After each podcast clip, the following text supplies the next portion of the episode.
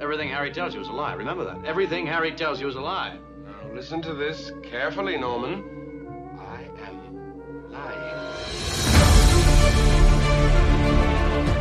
Bridge to all decks, or should I say, Harcourt Fenton Mudd. it's time for our brand new episode of Enterprise Incidents with Scott and Steve. I'm Scott Mantz. And I'm Steve Morris, and I feel like I can't tell whether or not you're an android right now. Well, I, I you know, if I had a number on my chest, you would know. Uh, this is an episode that is divisive. Yes. It's polarizing. Uh, is an episode that is uh, an episode like no other for the original Star Trek. It is I Mudd, which, whether you love it or you hate it, it is a landmark episode because it is the first sequel in Star Trek history. Now, Steve, how do you feel about this episode now? How did you feel about it over these years? So th- th- I had the weirdest experience with this one, and I texted you last night when I was watching it because I always like I'm on the, the was always on the side of I like I Mudd, Eh, but I think what I had gotten in my head was the last act and just Yep. the full silliness. But then watching it last night, I was like, man, this is really slow. So I am now. So you say this episode is divisive? It is literally divisive in my head. You know, at this moment, I don't know how I feel about I Mudd. I literally have, okay, Steve, I'm reading all my notes here. Still not sure how I feel about this one. uh, I, here's the thing I, I've always enjoyed it. Okay. I've always appreciated it for what it was. Is it one of my favorites? D- no, without No. question. It's definitely not. I, in fact, Steve, this is an episode that I have not seen in a really, really long time. I mean, there are so many episodes that I watch over and over again, and there are other episodes that I really haven't seen in a while. I Mudd is an episode I haven't seen in a while. It's it's definitely been years since I watched it from start to finish. Uh, but you know, it is a love it or hate it episode, and I think what I love about it is the tone of it. You know, it's it's different. I love the the costume design, the wardrobe by Bill Theiss. Of course, I love the cinematography. I love all the camera tricks that uh, director Mark Daniels did to always have androids in the shots to make it feel like there were literally hundreds and hundreds of these androids. What I don't like about the episode, and I think I, I you know I have to wonder what it would have been like if someone else composed the score, mm. because what I don't like is the score by Samuel Matlovsky, hmm. and as you'll hear when we get into our deep dive, I am not alone in my feeling of this episode. but you know, one thing I have come to appreciate about I Mudd, just like I've come to appreciate so many things about these episodes, these like second tier episodes, since we've been doing our journey here on Enterprise Incidents, is that this is an episode that does continue some of the themes that we have been exploring Absolutely, it does. in depth. Yeah, it absolutely does. Well, that is one of the reasons why I think maybe, even though I'm not not quite sure how I really feel about it, it might have actually gone up in my assessment hmm. after all. And I'll let you know at the end of this conversation Yes. where I stand on it. Absolutely. But this episode was directed by Mark Daniels, his 10th episode of the original series that he directed. So, of course, if Mark Dir- Daniels is directing, you know it's in good hands. The episode aired on November 3rd, 1967. So, it's the 37th episode to air, but it was actually the 42nd episode to be filmed, which it was filmed on seven days between August 14th and August 22nd, 1967. Now, Steve, as we talked before, they were always allowed for six scheduled production days filming episodes of Star Trek because of the camera angles and the tricks that they were going to have to play using all the androids, they were allowed one extra day. Mm-hmm. So it didn't go over schedule. It was filmed in seven days and it was scheduled for seven days. And Mark Daniels needed every minute of those seven days. So you would think with all of the, the androids and the costume design that maybe this episode went over budget. Is that uh, a fair assessment, Steve? I, you tell me. I would assume we're in a whole new place with a whole bunch of people and a whole bunch of costumes. Well, it actually came in under budget, which I was really, really surprised. So You led per- me into that one. I did, didn't I? Yeah. uh, well, the per episode budget for season two at this point was still $185,000 per episode. The total cost came $2,569 under budget for a total cost of $182,431. The partial score for this episode, because some of it was tracked, uh, reused from prior episodes, but once they got to the planet and things got a little wacky, that's when composer Samuel Matlovsky made his presence known with his score that was recorded on September 22nd, 1967. Now, just like the Harry Mudd episode that preceded it, that would be Mudd's Women, I Mudd was also written by Stephen Kandel. And the interesting thing is that the concept for this episode goes back to Gene Roddenberry's first one page series proposal hmm. that he wrote on March 11th, 1964, when the story was called Reason. And in his synopsis for Reason, the USS Yorktown, because back in early 1964, the starship was not yet the Enterprise, Right. but it's the Yorktown that encounters a planet in the Isaac 4 group, Isaac being named after Isaac Asimov, a big hero of Roddenberry's, where intelligent organic life has perished, leaving behind a fully functioning robot society. Now, it stayed in that proposal until late 1966 when Gene Roddenberry was brainstorming with the other Gene, Gene Coon, mm-hmm. and suggested what would happen if Harry Mudd came across this mechanical society. So that concept was developed on December 5th, 1966. And then Stephen Kandel came in, wrote his outline on March 23rd, 1967. He did a second draft teleplay. He did two drafts, the second of which came in on June 25th, 1967. Gene Roddenberry did a polish on July 21st. And then, this is really interesting considering the next episode we're doing after this, Steve. Gene Coon gave rewrite duties to none other than David Gerrold. David Gerrold, who wrote The Trouble with Tribbles. Right. Well, Gene Coon was really taken with uh, Gerrold and had him do a rewrite, and he came up with a lot of great ideas, a really, really good rewrite, which he did. Final draft teleplay in late July 1967, and then Dorothy Fontana took everything that Kandel did and Roddenberry, and he did his, uh, she did her own polish, uh, a rewrite of revised final draft teleplay on August 4th. So, would you like to know some of the things going on in the world when this was filmed? Lay it on me, Steve. Well, on August 14th, you remember that movie about pirate radio outside of uh, England? Oh, the boat. Yeah. Yeah, uh huh. On August 14th, all the pirate radio stations were shut down Oh, by whom? by uh, England because they passed new laws that made them illegal. Oh, interesting. Yeah. I've, there was a movie called Pirate Radio. Yeah. Yep. On August 15th, you, it's just a crazy tragedy. Is you know you've seen in India where they have trains, passenger trains, where people are sitting on the roofs of the trains. Mm-hmm, mm-hmm. 27 people were killed because it basically ran into the branch of a huge banyan tree and they were just whipped off the Oh, top of the train. Wow, that sounds very painful. And so the yeah, it's awful. And so the railroad company said, "Well, you got to cut this big branch down." And I guess it had maybe moved or it you know it shifted or something, and that's why this happened. But it was a sacred tree, and it was part of a shrine. And so they said, "No, we can't cut it down." And so basically, the railroad said, "We will offer a lifetime job to anybody." Who just cuts that branch off? Oh, boy. And some guy snuck out in the middle of the night to cut the branch off the sacred tree and got a lifetime job at the railroad. Damn, wow. On August 18th, you know, we continue to talk about Israel and the aftermath of the Six Day War. And uh, there are all these, as we discussed, there's um, 167,000 Palestinians who had fled the West Bank. And on August 18th, Israel opened up the border, opened up the bridge between Jordan and the West Bank, and said, okay, everyone can come back. And only 355 people made it through. Not because they didn't want to come back. Mm-hmm. And Jordan said, this is totally Israel's fault.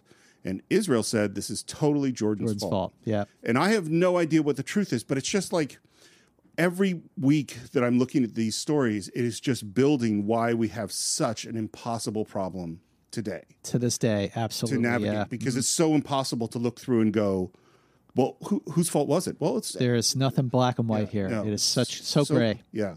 On the 19th, NASA published the first extensive chart of the far side of the moon. You know, we had that satellite that's been orbiting the moon, and Mm-hmm. now we finally are getting the results of it.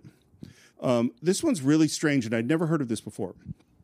On August 20th, three men in London drove a car past the U.S. Embassy and strafed it with a machine gun, busting windows and doors, bullets all over the U.S. Embassy. Fortunately, it's the middle of the night, nobody was hurt, and it was a group calling themselves the Revolutionary Solidarity Committee. And this is where in the U.S. Embassy? London. London. Yeah, Oh, U.S. wow. Embassy in London. And they left a note that says, Stop criminal murders by the American Army. Solidarity with all people battling against Yankee fascism all over the world. Racism. Freedom for American Negroes. Hmm. So this is just a, it's just like a crazy radical group that thought opening fire on the U.S. Embassy was going to make some kind of difference. Wow, I never heard that story. I never heard that one either. That's why I just thought it was so strange. Interesting. Um, are you ready for I Mudd? Let's let's do this. it opens in the teaser with a, a big blue guy walking by and McCoy taking notice of him and talking to Spock about him. well, he he's in a blue shirt. Something wrong. Yes, there's something odd about that man, and I can't quite pinpoint it. Perhaps you're making a rather hasty judgment. Mr. Norman has only been aboard 72 hours. And uh, McCoy describes what he doesn't like about Norman, and he's basically describing Spock to a T. There's something wrong about a man who never smiles, whose conversation never varies from the routine of the job, and who won't talk about his background. Now, having heard Norman speak a little later in this episode, how could anyone not think this guy was weird? Oh, well, that's a really, really good point. I mean, we haven't really heard him speak yet, but when we do, he sounds. I actually, you know, the performance of this actor. Uh, I'll get to his name in a second, but he's actually really good in the sense of of that. That when we finally realize what and who he is, that he's very effective. But what I love about the banner between Spock and McCoy here is that it, it's it starts off as just any other early second season episode of Star Right. Trek with with some levity, obviously between between Spock and McCoy, and and it's, it has no hint of the levity, the humor that is to come. Right. Um, and then we cut to a door that says no admittance, and this is auxiliary control, and there's a, a guy in there, and Norman is outside the door, comes in. The guy stands up and goes, Hey, you're not allowed to be here. And Norman gives the lightest of karate chops. Yeah, yep. And this guy is out. And I One karate chop is all it took. Well, and I think their idea, which it kind of works, is that you see all the androids use minimal effort and get maximum result, and that's their way of saying these guys are super strong. Right, exactly. Um, it kind of works, and we see him do stuff to the controls and a little light flash that says "overload danger." There's an unplanned course change being fed into the instrument, sir. Corrected. I can't, sir. And Kirk calls down to auxiliary control. There's no answer. Calls to security. Security to Captain Kirk. Kirk here? Lieutenant Rose, sir. I'm in auxiliary control. Ensign Jordan's been knocked out. The directional master controls have been jammed. They're totally unworkable. Yep. It, it, the drama keeps getting higher and higher, and I, I actually disagree with you a little bit because I don't think the drama is getting that high. I mean, the, the things that are happening are dramatic. These are things that happened when Khan took over the ship. I was going to say, yeah, yeah. but when when but, Khan took over, but Kirk is everyone's kind of lackadaisical about this. What- once Kirk calls Spock to the bridge, that means it actually is quite serious. And then we're at engineering. And Norman is tossing people around like like engineering officers are throwing themselves at Norman, and Yeah. Norman is throwing them right back. Scotty, what's going on down there? Kirk to engineering. This is the captain. Scotty, report. And uh, Scotty gets a, a blow where he's really, really winded from this. Scotty can barely muster up the strength to say, Captain, he's here. Oh, I thought he was whispering. So you think it's because he's he's winded and he that makes sense "Yeah, too. yeah." that totally he's makes just sense. winded from the fight. Yeah, I think that makes sense. And and by the way, you know, obviously there are many many stuntmen that are very noticeable in this show. This one's just it's like it's it it's, she completely transforms one shot to another. I think with this particular stuntman. Yep. We're picking up speed. Warp 5, 6, warp 7, sir. Cut power. I can't, sir. All the controls are jammed. Spock, take over. And I love this. I love Kirk is going towards the turbolift. The turbolift door opens, and Kirk uh, it- like in a split second, you just see that Kirk is is gonna just walk past this person Yeah. who's walking on the bridge, because it did never occur to him that that someone in a Starfleet uniform Right. might be the problem here. But I like how Kirk is walking past him, and then Norman grabs Kirk by the arm. Will not be necessary, Captain. Kirk looks down at the person holding his arm, looks up at him because obviously He's Norman huge. is tall, right? Yeah. Tell security we found the intruder. I like to. It's a good bit of miming because again, it doesn't look like Norman's using any force, and Kirk clearly is totally stopped, and it clearly hurt. Yeah, Like when because he, grabs his arm a 'cause little bit. he bit. grabs his arm after. So meet Norman, Yes. played by Richard Tatro.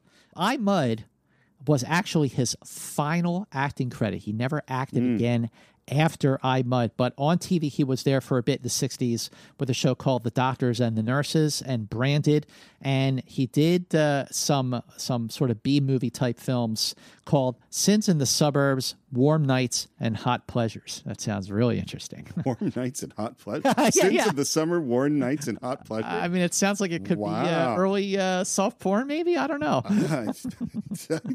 wow, I, I, I'm I'm speechless now. Yeah, yeah, yeah. And now I'm, you know, because honestly, there is a somewhat sexual aspect to the planet we're about to go to. For sure. So now I'm just picturing Norman and all the Alices and okay, but we're moving on. We're moving on. Do you mind telling me what this is all about, mister? I am in total control of your ship. And then goes on to say essentially that he's booby trapped all this stuff Right. that the ship if they try to mess with anything that they've done the ship will blow up and Spock confirms all that. Kirk asks, "Who are you?" And Norman in his robotic voice says, I assure you, we are no threat to humanity or humanoid life. And what I like about that is he goes, We are no threat to humanity. And Norman looks at Spock and says, Hmm. with knowledge, respect him and says, or or or humanoid life. And Spock appreciates the acknowledgement Oh, that's a and nods his head. He's like, Okay, like, you know, there's uh, respect there. We mean you no harm, but we require your ship. You require. Who and what are we? And then Norman proceeds to lift up his uh, his blue shirt and shows his stomach, and then he flips down a little uh, hatch in which we see mechanical gadgetry, and thereby exposing that Norman is indeed an android. And and you know when they did the revised visual effects for this episode, you know, they most of the revisions that they did were on the exterior shots, the Right. Enterprise uh, orbiting a planet, or a battle with the Klingons or the Romulans, or uh, certainly the Doomsday Machine had a lot of visual effects. But I like they did some some interesting touches here. So the new visual effects when Norman drops a trowel, so to Yeah. speak, drops that door, you know, you could see that the mechanics of the the gadgets whirling around actually looks much much better in the uh, revised uh, version of, Yeah, of I, I was a little mixed on them. I mean, I, I, I think this is the. I, I, maybe I brought this quote up before, but Walt Disney, when they were building Disneyland, said we really should call Tomorrowland Yesterdayland because it's always the vision of the future of that moment. Right, that's true. And so as soon as you move forward, this is what we thought the future would look like in the 50s. This is what we thought it looked like in the 60s. And this looks like the future we thought it would look like when they did the you know what I mean? right, yeah. That's kind of how it feels to me of like, oh, this already looks a little dated. Oh, me. for sure, yeah. But you know what? I, what I think uh, the reason for that, Steve. I mean, I agree with you, but I think the reason for that is that they, you know, Mike Okuda, Denise Okuda, Dave Rossi, the, the you know the main three who worked on Right. those new visual effects. I think they were careful to make sure that whatever revisions they did, especially for interior shots, that they didn't look too far advanced from everything else that was around it. So while it does look updated from when the episode was filmed in Right. 67, it also doesn't look like it's it's too far advanced Right. compared to the technology that you see on the Enterprise. But so so that brings this teaser to a close. Yes. As uh, Spock and Kirk are looking down, they realize, oh, okay, this guy's an android. But one interesting thing to note about this teaser, Steve, Mm-hmm. that at five minutes and thirty-five seconds, the teaser for I Mudd is the longest teaser of the original series. It seems like a seems like a really long teaser. You know, and it's funny too because you could have gotten you could have gone we've lost control, you know, and that could have been the end of the teaser. I understand why they wanted to get it to the Android moment. Um, I have a question for you. yes. And I'm going to preface this question by saying I don't think that the the writers actually had figured this out. Okay. How did Norman get on the Enterprise? Well, you always bring up these questions that make me go, wow, I wish I'd thought about that so I had a really prepared, thought out answer. How did Norman get on the Enterprise? We know he came on 72 hours ago. Right. Okay. Uh, well, that's a great question. It, uh, did Norman go to Starfleet Academy? I, I, I don't think he went to Starfleet Academy because that would imply that Mudd had been on that planet with them for years. Because he could. So, first of all, they have to have a spaceship because he had to leave the planet to go somewhere else to get in to get onto the ship. Right. Um, and the thing is, he must have. Did they forge some transport papers? Did they, you know, they had to create an identity because they don't just let a guy. guy just doesn't hitch a ride and say, "Hey, I'm Mr. Norman. I, give me a blue shirt." Right. But however he got there, he must have gotten there with relative ease because even when Norman is on the Enterprise, even when he is when he walks through the turbo lift door on the bridge of the Enterprise, even Kirk does not seem startled by his appearance because he just blends in so very well that however he like you know got on uh, my guess is that he it actually was a lot easier than it should have been. Well and i mean i think kirk knows who mr norman is. I don't think you get a new crew member a new you know science guy because he's in the blue shirt without knowing who this person was. You know they had to be at starbase somewhere and pick up we could picking up some new crew members, including this Mr. Norman guy. But I wonder, you know, when, when McCoy in the beginning of this teaser, when he was expressing his concerns about Norman to Spock, I wonder what would have happened if McCoy had enough time to bring it up to the captain. Well, and this is the thing too, is that, and again, I don't think they figured this out. I mean, the, the reality is it doesn't make sense. Anyone who talks to Norman is going to go, something's up with this guy like his Spock because normally when we have the Spock McCoy, you know, and Spock's going, you're acting emotionally and illogically. Normally, I'm like, yeah, Spock's kind of right. In this case, Spock is totally wrong and is apparently not observant at all to not notice that there was something weird about Norman. But at the same time, Norman's vocal patterns could be seen as just he's got a you know sort of a speech impediment of some right. kind okay? Because the fact that Spock did not pick up on his speech pattern being somewhat mechanical, that that no one could have picked up that that it was unusual enough to raise concern and alarm. Right. That you know maybe this this is the this how this guy this person speaks.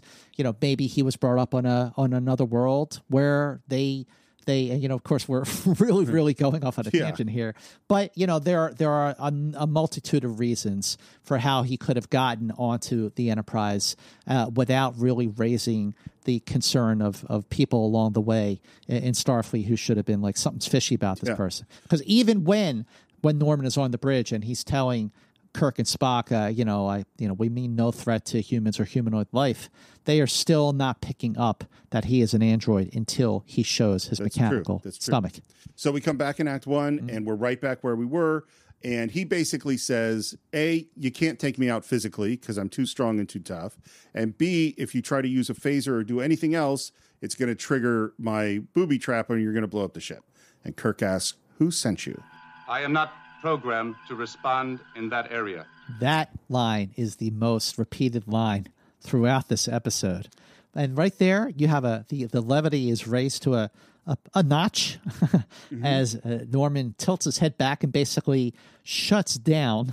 And I, what I love about this uh, uh part, part is uh, that there, you know, Spock walks around him to the to his other side, mm-hmm. and just casually, you know, he has both hands behind his back, and he casually takes one of his hands and puts it on his face, gives him a little mind meld. Right. And he says, he appears to have shut himself off, Captain.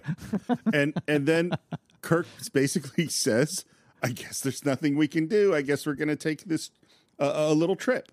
And, so, that, and, and and I believe the implication is very clear that they literally did nothing for 4 days. Well, well, the the implication for that is set up right away as the dissolve. You know, you see the Enterprise flying through space, warp seven for four days, and when it comes back to the bridge, you see Sulu just like drumming his fingers, drumming his fingers like he is bored to tears. I, I, do like the little bits that people are almost like who are almost bumps into Norman, and yeah. Chekov walks in and looks at him, but it's like they didn't do anything? Like this is and this is the weird one of the weird things about this episode because they didn't just because you can't tamper with the booby trap doesn't mean you can't look for it or try to figure out or go like how did or go how did norman get on this ship? Who is this guy? Yeah, right, but, right. but they've done nothing. Um, and they go into orbit and norman wakes up and I like the moment that he says Captain Kirk and everyone jumps because Everyone jumps. because this guy's been standing motionless for four straight days. That's a great point. I never noticed that before in all these years watching I Mudd. When Norman turns back on again and he says Captain Kirk, everyone at the same time turns around and looks at him. and Norman says, you know, these are the people that are going to beam down. Yourself, science officer, medical officer, communications officer, and navigator. Who's missing? Scotty. Two people. Okay. Oh, oh I, I don't know. I don't remember. Who's missing? Scotty and Sulu. Oh, right. Sulu's missing. Yes. Sulu is missing now. Sulu was on the bridge here, yeah. but after the action shifts to the planet, this is the last that we see of Sulu in this episode, and this is the last we see of George Takei hmm. in Star Trek for at least nine episodes. Because for those next nine episodes, George Takei was on the East Coast filming the Green Berets with uh-huh. John Wayne. Wow. George Takei would not return to Star Trek until Return to Tomorrow. And in the meantime, Chekov, Walter Koenig got to do a whole lot, especially in an episode like Games of Triskelion, which we'll get to very soon. If you do not come with me, your engines will be destroyed, and you will remain in orbit here forever. I must say that's a gracious invitation. And this line, I think, is an interesting line. There are things that are. It's so funny. Like the first half of this episode, I'm just like, it's it's really slow for me. But I like that Norman says, There is a word. Among us, there is no corresponding meaning, but it seems to mean something to you humans. And what is that word? Please. we beam down to the planet. We hear that this is a Type K planet, which means adaptable to human use by use of pressure domes and life support systems. Now, right there, Steve, what episode does this remind you of? Um, for the Earth is hollow, for the world is hollow, and I have touched the sky. What are little girls made of? Oh, Okay. K type planet, use of pressure domes and, and atmosphere to establish a, you know, so it's breathable for humans. So, I, again, never thought about this, but in the ways that we've been connecting and tying the original series together, I thought of the caves of Exo 3 and What Are Little Girls Made of?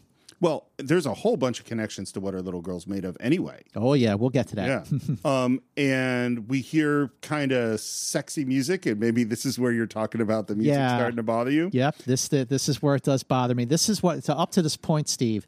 All the music that we've been hearing has been tracked again. Right. You know, reused from other episodes. They did that all the time on Star Trek, but now we are really getting into the the first use of the new score composed by Samuel Matlovsky.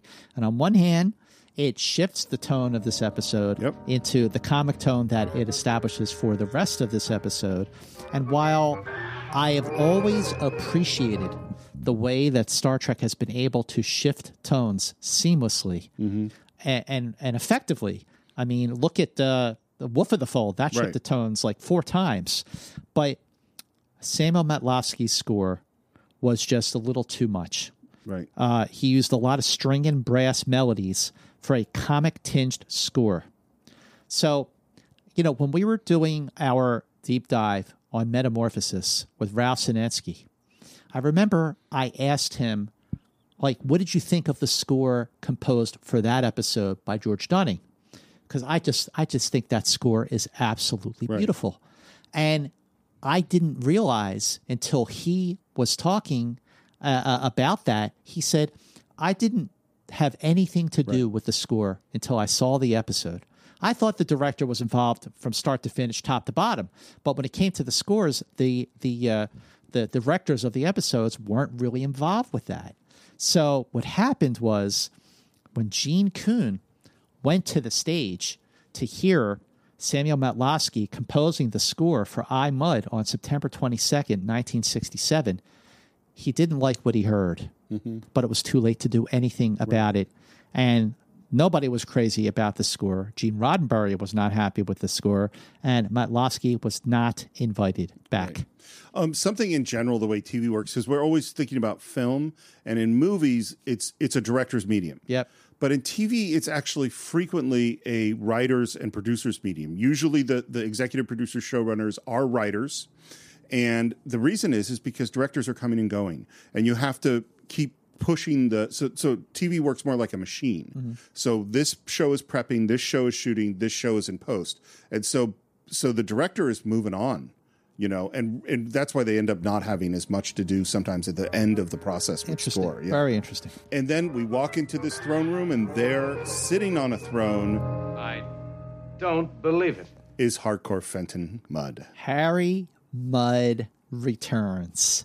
And what I appreciate more about this episode and more about Roger C. Carmel's performance is how he is playing the same character that he did in Mudd's Women. Mm-hmm. But I uh, Mudd's Women is a very different episode Oh, yeah. completely. I mean, there's levity to it, but it's a much more serious episode. And that tone was what Gene Roddenberry expected from I Mudd. He didn't realize uh, until it was too late that I Mudd was going to be very comic. But I think this is really the episode. When, I, when people think of Roger C. Carmel, when they think of Harry Mudd, they think more of I think so. I Mudd than than of Mudd's Women. I think his performance. This is how I felt watching it this time. He obviously he's pushing it to a ridiculous level, and I think it gets pushed too far, particularly in the first half of the episode. He's too big. It's and, and it and it kind of whereas in the second half of the episode, it seems r- r- he's silly, but it's reined in a little bit more. Right? No, that's a good point. Yeah, Um, I completely agree with that. Welcome aboard, Kirk. Been a long time, eh? Harry Mudd. Well, to be absolutely accurate, Laddybuck, you should refer to me as Mudd the First, ruler of this entire sovereign planet. Ruler? Harry, I want control of my ship returned immediately. We have no intention of staying as your guests. And Kirk has pulled out his communicator because he's going to call the Enterprise. and Alice grabs the communicator and, like a can of beer, mm-hmm. crushes the communicator with absolutely no effort whatsoever. And Chekov asks, You know this man, Captain? Okay, great point. I'm Yes. glad you brought that up, Steve. So, what we established. "Yes, I knew. uh, Yeah, this is what I wanted you to discuss." Okay, so we have already established when we were doing our deep dive on Catspaw that Chekov was around during the first season, even though we did not see him.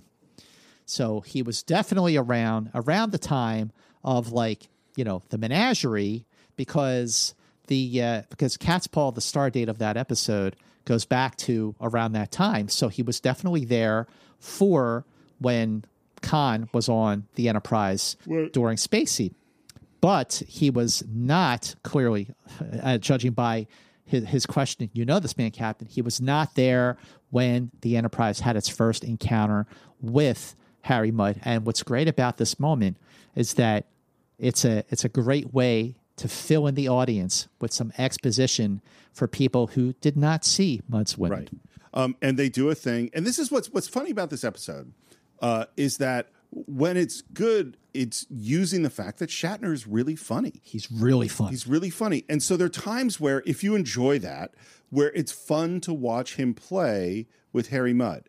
Um, and this, and they do like the bit they do right here is something they're going to repeat later, which is basically them saying contradictory things. Harcourt, Fenton, Mudd, thief, oh, Come now. swindler and conman, Entrepreneur. liar and rogue. Did I leave you with that impression? And the back and forth is cute and funny. and they have great chemistry. They, They have do. they have better chemistry in this episode than they were able to have in Mudd's Women because again, the, the tone of Mudd's Women was was just so very different. It wasn't until the end of Mudd's Women when they were leaving Rigel and they were walking out the walk, wa- walking away from the colony.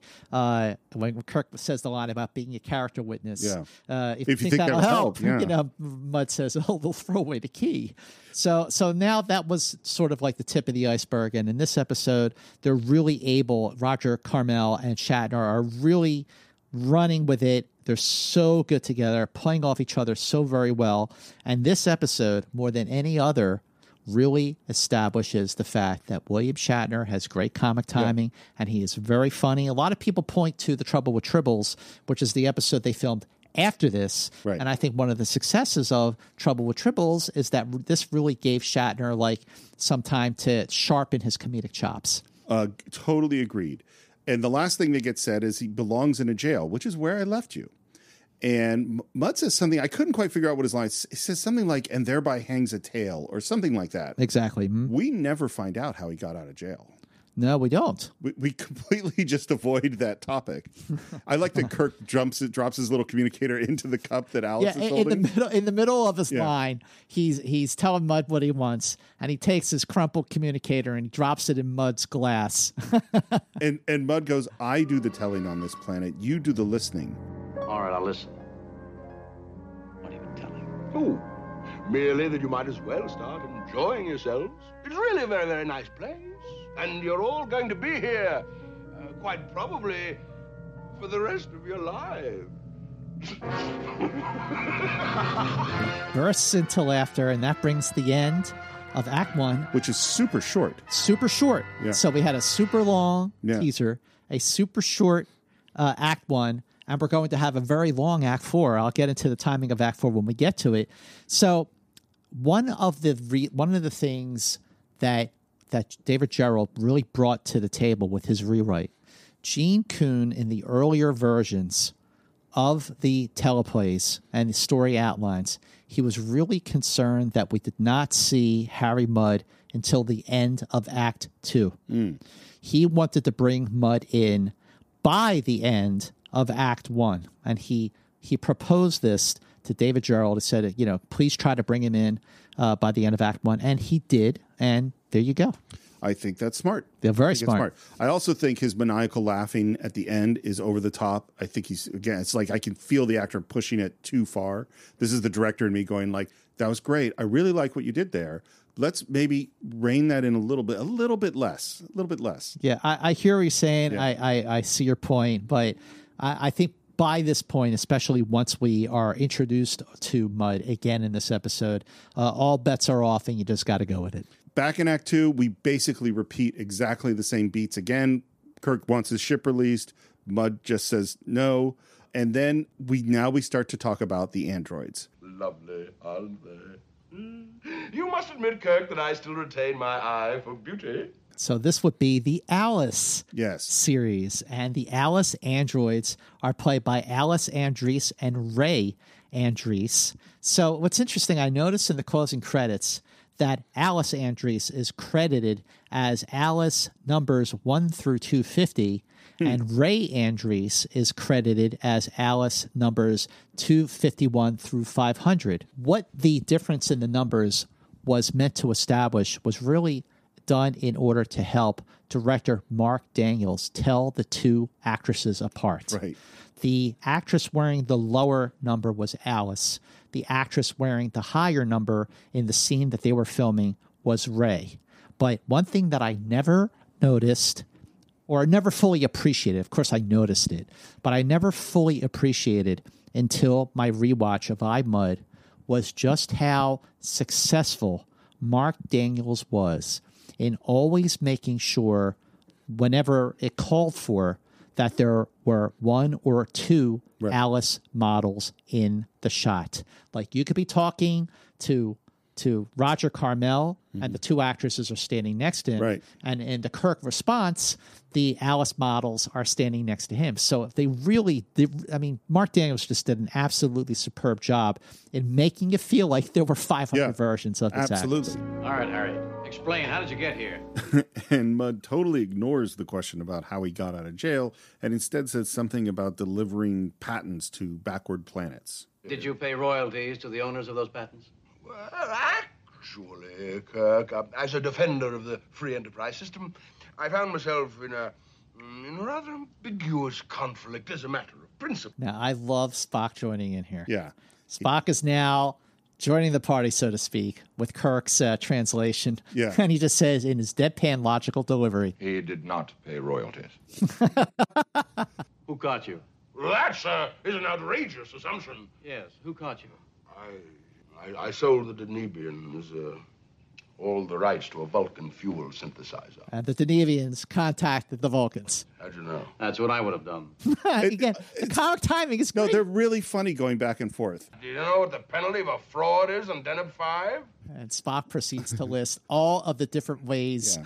that, that death can be achieved on Deneb 5. Death by electrocution, death by gas, death by phaser, death by hanging. The key word in your entire peroration, Mr. Spock, was death. Of course, I left. He broke jail. I borrowed transportation. He stole a spaceship. The- The patrol reacted in a hostile manner. They fired at him. But he got away, and this is how he ended up on this planet. Now, He- now, now, if you notice, watching the scene, the way that we were just talking about the scene right now makes me appreciate how Shatner and Nimoy and DeForest Kelley are all volleying with Carmel. right. This is a very serious science fiction show. And in one fell swoop, the tone shifts to a completely different direction. Yeah. And they are all really great at it. And and the thing is like because we're dealing with Harry Mudd again, and for people who'd seen Mudd's women, they they sort of knew where this was going to go. I don't think anybody realized it was going to be as comedic as it was. But so this whole banner with Mudd right now, when uh, you you cut back to Kirk, you know he's got like a smile on his face. He's it's a serious situation, but he finds it rather amusing, doesn't he? Yes, absolutely. Well, this is what's weird about the episode is that I think what makes it fun is the actors are having fun. Exactly. What makes it not work so well is that it's I mean literally that whole you could cut you know, like I know I've said it before, a basic rule of screenwriting or editing is if I can cut a section out and nobody would ever notice that it was missing, you probably should cut it out. And that whole last speech that's really funny, that whole back and forth, it doesn't help, it doesn't advance the story at all. Well, it, it gets It's funny. backstory though. Right, but that's not necessary. Uh, you're right. I mean, it's not necessary. Is it necessary? No. But but is it is it amusing? Yes, it is. Totally. And, and also, like I remember, you know, when I was a kid and I was holding my tape recorder up to the TV. This was one of the episodes I got, and and thinking back to those days, rewatching this episode, uh, I, I thought to myself, "Wow, this really does feel like a stage play." Yeah. in a lot of ways. Yeah. I think I think remember how we were talking in so many of the great episodes we've had lately where every single detail is interesting on its own and is also building tension, is also contributing to the story, is also developing character. That's when things are working really well. Yep. And this is like that moment is totally fun, but it isn't actually necessary to the story. It's not building tension. It's not. It's just a fun little bit. Yeah. Go on, get on with it, Harry. So here I am in a planet with over 200,000 hard-working, happy androids, all of whom exist merely to serve my every whim. It's absolute Pauses. Yes. Pauses, and he says, paradise. Harry is bored Yep. with paradise. And in one fell swoop, Harry Mudd justifies Kirk, what we've been hearing many times in various episodes up to this point, that we were not meant for paradise. Yes, we are once again in another paradise. And what's interesting, the previous ones, or like the, the last two that we had, this side of paradise and the apple, those are pastoral paradises. Right. Those are going back to the land and having a simple life. This is a technological paradise. This is the opposite. We're in this really advanced world where all your needs are served. And there's also the paradise that was offered by Apollo and Whom Mourns for Adonais. Right, that's a pastoral Uh, paradise. well, yes, exactly. Yeah. So, but in each case, but I think nowhere, nowhere more than this side of paradise, you know, the Kirk really put his foot down and say, we were not meant for paradise. Paradise. And here is of, of all people, Mm-hmm. of all the people, of all the situations to to support Kirk's Kirk's feeling and his theory, Harry Mudd. Very, very ironic. And he says he ran out of ideas. He ran out of things to do. And so that's why he insisted that we bring some more human beings, which is exactly what Zefram Cochrane did. He was he was bored and he got more human beings to make him Oh, happy. wow, that's a really good point. That's a really good point. Harry says any captain would do. I was just lucky enough to get you. So you are going to take over for me here, and I get off this rock and back to civilization. I think not, Harry. You misunderstand me, lad. I'm not asking you. I'm telling you. And then he says, show them to their quarters. And just as they're leaving, we see there's this weird black void on the McCoy set. notices. And McCoy notices it and asks what it is. That, gentlemen, is a shrine to the memory of my beloved Stella. Dead? oh no, merely deserted. Merely deserted. and what we're what we're about to see, I can only describe as the harpy wife trope. Oh, totally. I think of her constantly, and every time I do, I go further out into space. And what Mudd did was he had the androids create a perfect replica of Stella, and then he says to do a demonstration, attend. Stella, dear. Harcourt. and this is this is off one of the most quotable lines. It is. of Star Trek. It's it's certainly the one like when you say when you even bring up the name Harry Mudd, the thing that people quote the first is Stella Yes. yelling at Harcourt Fenton Mudd. Harcourt, Fenton, Mudd, what have you been up to? Nothing good, I'm sure. But let me tell you, you lazy, good for nothing. Shut up! Thing, thing, Kay Elliot played Stella, and she was on TV throughout the 60s and into the 80s on shows like The Man from Uncle, Gomer Pyle, Bewitched, Here's Lucy, and Eight is Enough. She's so she, a she's super familiar. B she does this great, including as she, at the end of her rant where uh, Harry says "shut up" and she goes "thing, thing, thing." uh, she does that great. Marvelous. I finally have the last word with her and with you. Again, Kirk still mildly amused, smiling. I think mm-hmm. he finds the whole situation serious but rather absurd. Yeah. Your quarters are down the hall. If there is anything you need, Yes, my ship. we are not programmed to respond in that area. It's like remember in A Taste of Armageddon when uh, Mea Three asks uh, Kirk, you know, is there anything I can I can get for you? He goes, Yes, my ship. And then he asks Norman who created them, and it really is very similar to what our little girl. Very. Instead of the old ones that we hear in What a Little Girl is Made of, we hear that they're the makers Yep. from the galaxy of Andromeda. Yep. And never occurred to me, but we are going to meet in a few episodes another group of beings from the galaxy of Andromeda, the Kelvans, Right. from By Any Other Name. So I'm um, wondering if the makers and the Kelvans knew each other. Well, and galaxies are big places. yeah, that's true. Whom do you serve now? We serve Harry Mudd. He has given us purpose again. It is necessary to have purpose. Which, of course, that's Kirk. That's also Kirk's philosophy: is that you have to have purpose. Absolutely. And then they basically say, look, we got libraries, we got research labs, we got all sorts of fun stuff for you to do here. All right. We might later. In the meantime, would you mind leaving us? Why should we leave you? And I love Kirk's response. Because we don't like you. No. this is why this is a divisive episode. Is you either accept that it's silly and enjoy it, or you don't. And if you and it's like I love Balance of Terror and City on the Edge of Forever and I love dark, heavy, serious Star Trek, but I'm totally like watching Kirk go "Bup, bup, bup, bup, bup." Yeah, yeah, yeah. But if you don't, then this episode is not for you, you know? Well, I mean, look, the, the episode tomorrow was yesterday from the first season had a lot of levity, had a lot of humorous elements, but not, you know, it didn't go to eleven like like this one did. But but I, look, I, I between I Mudd, certainly Trouble with Tribbles, and especially a piece of the action. You know, I like those those lighthearted episodes, and and also another episode uh, I forgot to mention here is the Squire of Gothos. Yes. But what Squire of Gothos is a little different because it is a blending of tones because you have Trelane who is over the top and very committed, much like Harry Mudd is, but Right. I think in a in a much better way. I love Trelane. Uh, but everyone else is acting like, you know, in character. They're they're staying in character. In this episode, they're they're they're a little different. Well, I, and this is the thing is that that you can have a totally serious episode that's really funny. I mean, the most moving episode, arguably, is City on the Edge of Forever. It's really funny. There are a bunch of very funny moments in that episode, But it's serious. but it's serious. Is that that's? I mean, you think about like a movie like Lethal Weapon or something that you know it's an intense action movie. It's also really funny. Yeah. you know, like that's not an unusual thing. But th- none of those things are comedies. I Mudd is a comedy. For sure. That is its main Yep. point. Um, and, and speaking of comedy, we're gonna get another bit. Opinions? I think we're in a lot of trouble. That's a great help, Mr. Chekov, Bones. Well, I think Mr. Chekov's right. We are in a lot of trouble.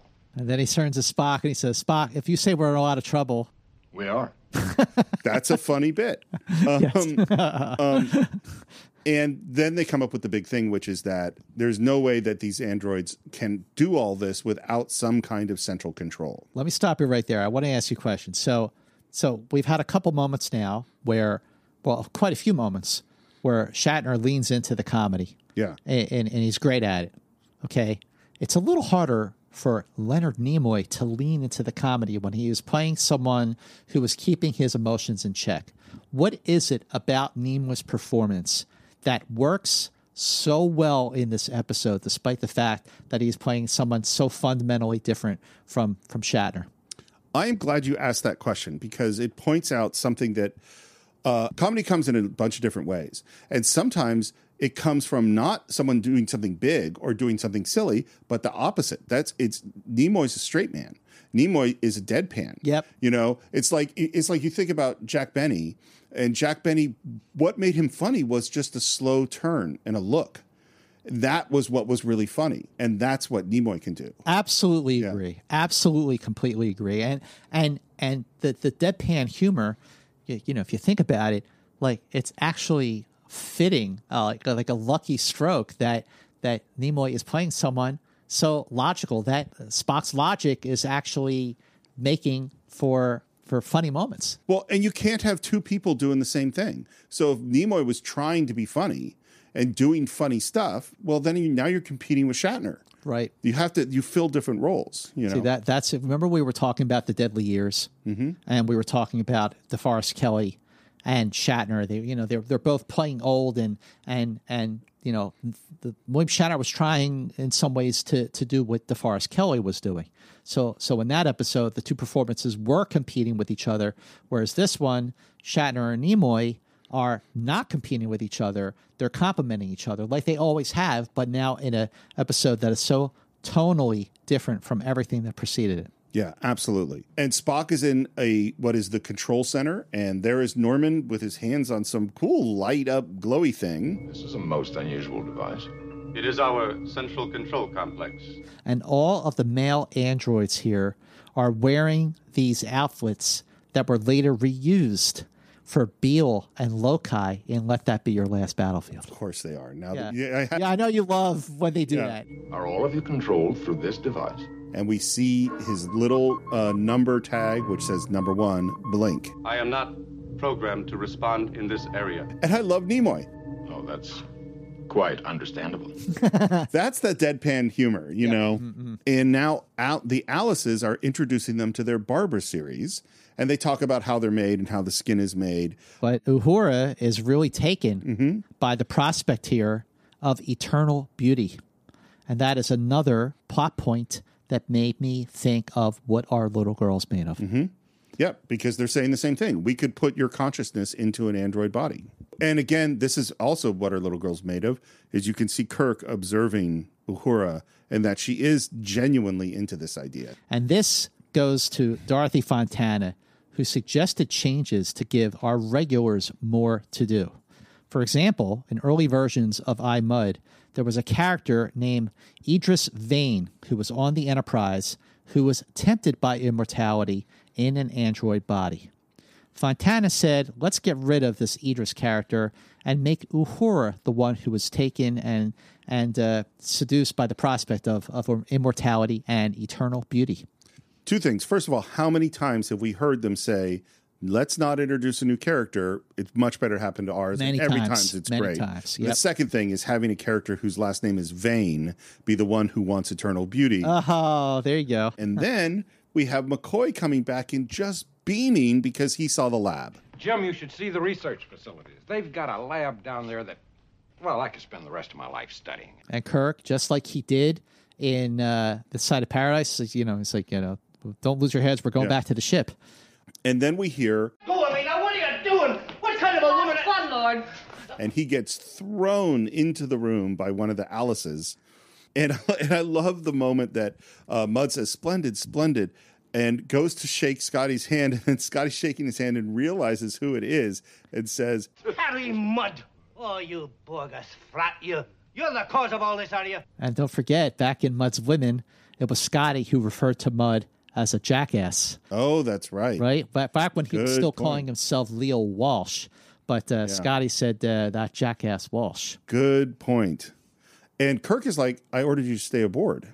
And this is when we find out that not o- only did they bring Scotty down, but the reason Alice said this is the last one is the entire crew has been beamed down to this planet. This is another stroke of genius on the part of David Gerrold when he did his rewrite for I Mudd. One of the things troubling showrunner Gene Coon, producer Gene Coon, was how do we get everybody on the Enterprise down to this planet? And in a conversation that Coon and Gerrold were having, Gerrold said, Well, we can't have somebody imitate Kirk's voice. Well, they already tried that in uh, A Taste of Armageddon when Anan 7 Right. tried to imitate it. And, Well, and, and, and Spock did it in Menagerie. And, and look, Scotty is not, he didn't get any stupider. Right. So they can't even try that. So it was actually David Gerrold who said, you know, these, these androids are strong. Right. They should basically throw the crew into the transporter and have them beat down.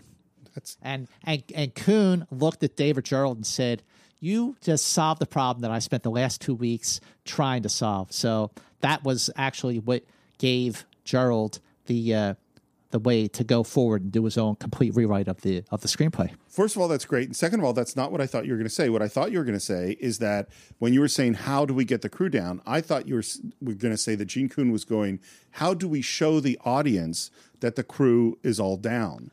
And and I like the idea of like, okay, we don't have Scotty come down right away. We have him come down in the middle of Act Two, and that's how we know he's the last one. Well, there was another version of the screenplay that uh, uh, Stephen Kandel wrote, where it's written in a description where you see the entire crew of the Enterprise. You basically see 420 crew Yeah, members, and we can't And the that. producers are like going like, absolutely, positively, no way are we Yeah. going to show the entire crew. But there was a scene.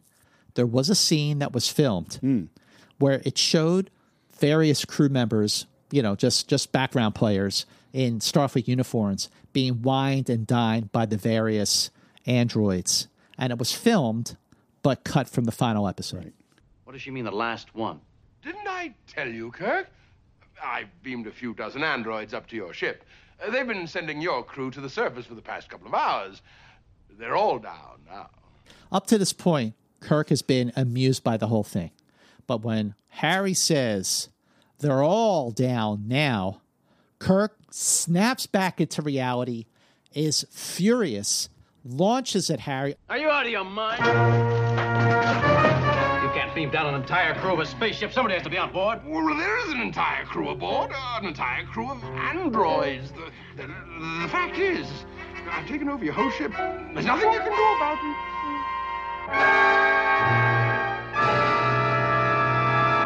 the sting on Kirk at the end of Act Two, like the reality just hit him. This is very, very serious. None of his crew are on the Right. Enterprise. But there's also a great blooper. I always like to bring up the bloopers Mm-hmm. when Shatner pushed uh, Roger Carmel up against the wall and he go, Harry, Harry, you know, he's holding him by the neck and then he takes both hands and he grabs his mustache. he's holding him by the mustache. That's funny. And that, of course, is the end of Act Two. Act Three, we're right back in the same place. Kirk lets him go. Harry, you'll never get away with it. Well, who's to stop me? Starfleet. Ah, but now, Captain, now I have a ship of my own and it's as fast as any in the fleet. And he exits, and Spock is basically like, yeah, he could do it. Perhaps of more concern is the fact that this android population can literally provide anything a human being could ask for. Yes, I know that's what worries me. How will my crew react in a world where they can have absolutely everything they want simply by asking for it? continuing that theme of paradise Mm-hmm. Yep. that we are meant to to evolve and and move forward. Well, there's something that's come up a lot in the Cinephiles, which is the idea of the storytelling in the cut. Kirk has asked this question How will my crew react to getting anything they want? Cut to the youngest member of his crew sitting on a throne, and that is Chekov. And that's that. This is to answer the question that Kirk just asked. And Walter Koenig is terrific in this scene. You desire something, Lord? Your L is uh, 118. And your L is uh, 322. Oh, well, it doesn't make much difference. You're both lovely. Now try and imagine George Takei in this scene. It's better with Chekov. Much. Yeah. Nothing. Nothing against George Takei. Nothing against Sulu, but since they have introduced Chekov, since Walter came in, they've established him as a that's this comic relief with the way he keeps uh, leaning into the the Russian history where it has no application whatsoever. But I thought Walter was such a great addition. He was such a great addition to Star Trek. It's hard to believe he wasn't in the first season at all. But he was definitely much better here than than George Takei would have been. Well, and they also have established that uh, Chekov likes the ladies multiple times. Multiple times they've established that he lo- and, and where we've established that Sulu likes antiques and swords. Mhm. You know what I mean? So Yeah. it's like if we were going to do Sulu's fantasy, um, you know, then it wouldn't be this scene. Right, that's true. You desire something else, Lord? And the music becomes romantic. The music here is telling the story. What a shame you're not real. What is it that he is thinking about? What do you think he's thinking about? I think he's thinking about sex. Yes, of course he is. We are real, my lord. Oh, I mean, real girls. We are programmed to function as human females, Lord. Do you remember the moment in Next Generation? It's actually no, it's Naked Now when Oh, Data Now. says he's fully functional. How fully? In every way, of course. I am programmed in multiple techniques, a broad variety of pleasuring. Oh, you jewel. That's exactly what I hoped. Oh, absolutely. That's Yeah. got to be a nod to this. I don't know if it's a nod to this, but it's a sim- very similar moment. Right. They are basically saying We are fully functional. we can, we we can yeah. And, and I think that what's interesting about the scene, about the delivery, uh, Walter's delivery here, is uh, it made me think of uh, Yeoman Landon from The Apple, where they were trying to dance around like, how is it done? Mm. Right. Now this Right. is a grown-up show. They could have they could have really just gone there and just talked about it more, but I guess in 1967, maybe not. But it still plays out perfectly. Well, but it's better not to say it. I mean, I actually think 1967 or today, if he said, "So you're saying that you, have have, sex." that we can have sex," that would not be as fun as the way it's like. What you are? Yes. And then this beat, I think, I don't. I think this went over my head as a kid. Harry Mudd programmed you? Yes, my lord. That unprincipled, evil-minded, lecherous kulak Harry Mudd programmed you? Yes, my lord. This place is even better than Leningrad. All right, now two things. Yes, You're m- saying maybe that- mine are the same two things. You, you, you're saying that made me think that Chekov is thinking not only do these androids have sex, but they have wild sex. If Harry might program them, That's exactly it. It's like if I'm going to have an Android program for sex, do you want uh, a straight and narrow person to do it or a total rogue? And the rogue has some interesting advantages. All right, now, now, uh, when Chekov says this is even better than Leningrad, this episode was filmed in 1967, but Leningrad stopped being Leningrad actually in 1991 when it returned to its original name of St. Petersburg. That's just an aside. But my question, my question for you now is, did Chekov go there? Um, so I want to talk about the Leningrad thing too, but my answer is yes, 100%. And why do you say that? Why not? Why not? Well, well, well yeah, of course. That is why, why I not say is one answer. Yeah. Okay. The other answer is when you cut to the next scene, and uh, Kirk walks in and sees all the, the his his uh, primary crew in such a great They're- mood. they're all happy, You know, yeah. Chekov is really in a good mood. yeah, I, I, I think there is absolutely no reason that we have seen why he doesn't go there. And, and not only did he go there, but maybe he went there with more than one at a time. I, I mean, you know, So, so, who knows? so one of the things, so the reason I wanted to ask about the Leningrad thing. Now, obviously, they didn't know it was that the Soviet Union was going to fall. They didn't know that it was going to go back to St. Petersburg. But what is the status? What is the feeling? And we can't answer this, but what is the feeling in the Federation about Lenin and communism? And like, because this guy still speaks with a Russian accent, he's still referring to Leningrad. Like, do we have a sense of what happened? Well, that's a really, really interesting question. I don't think the being Starfleet being what it is, the Federation being what it is, the 23rd century established in the original series being what it is. Uh, I think that they look at Leningrad, Russia in the 1960s, the way maybe the United States uh, looked at the London in the 1800s. Right. You know, it's just an old It's just an, an old place. Exactly. Here's what here's one thing I would point out is that you know we talked about the money thing several times. Yeah. Is that clearly at this point in Star Trek, it is still a capitalist society, at least somewhat. Somewhat, sure. Because people are making money, whether it's you know with the Horta mining or the the on Rigel. You know, Harry Mudd is clearly trying to make money. Yeah. So there's definitely money.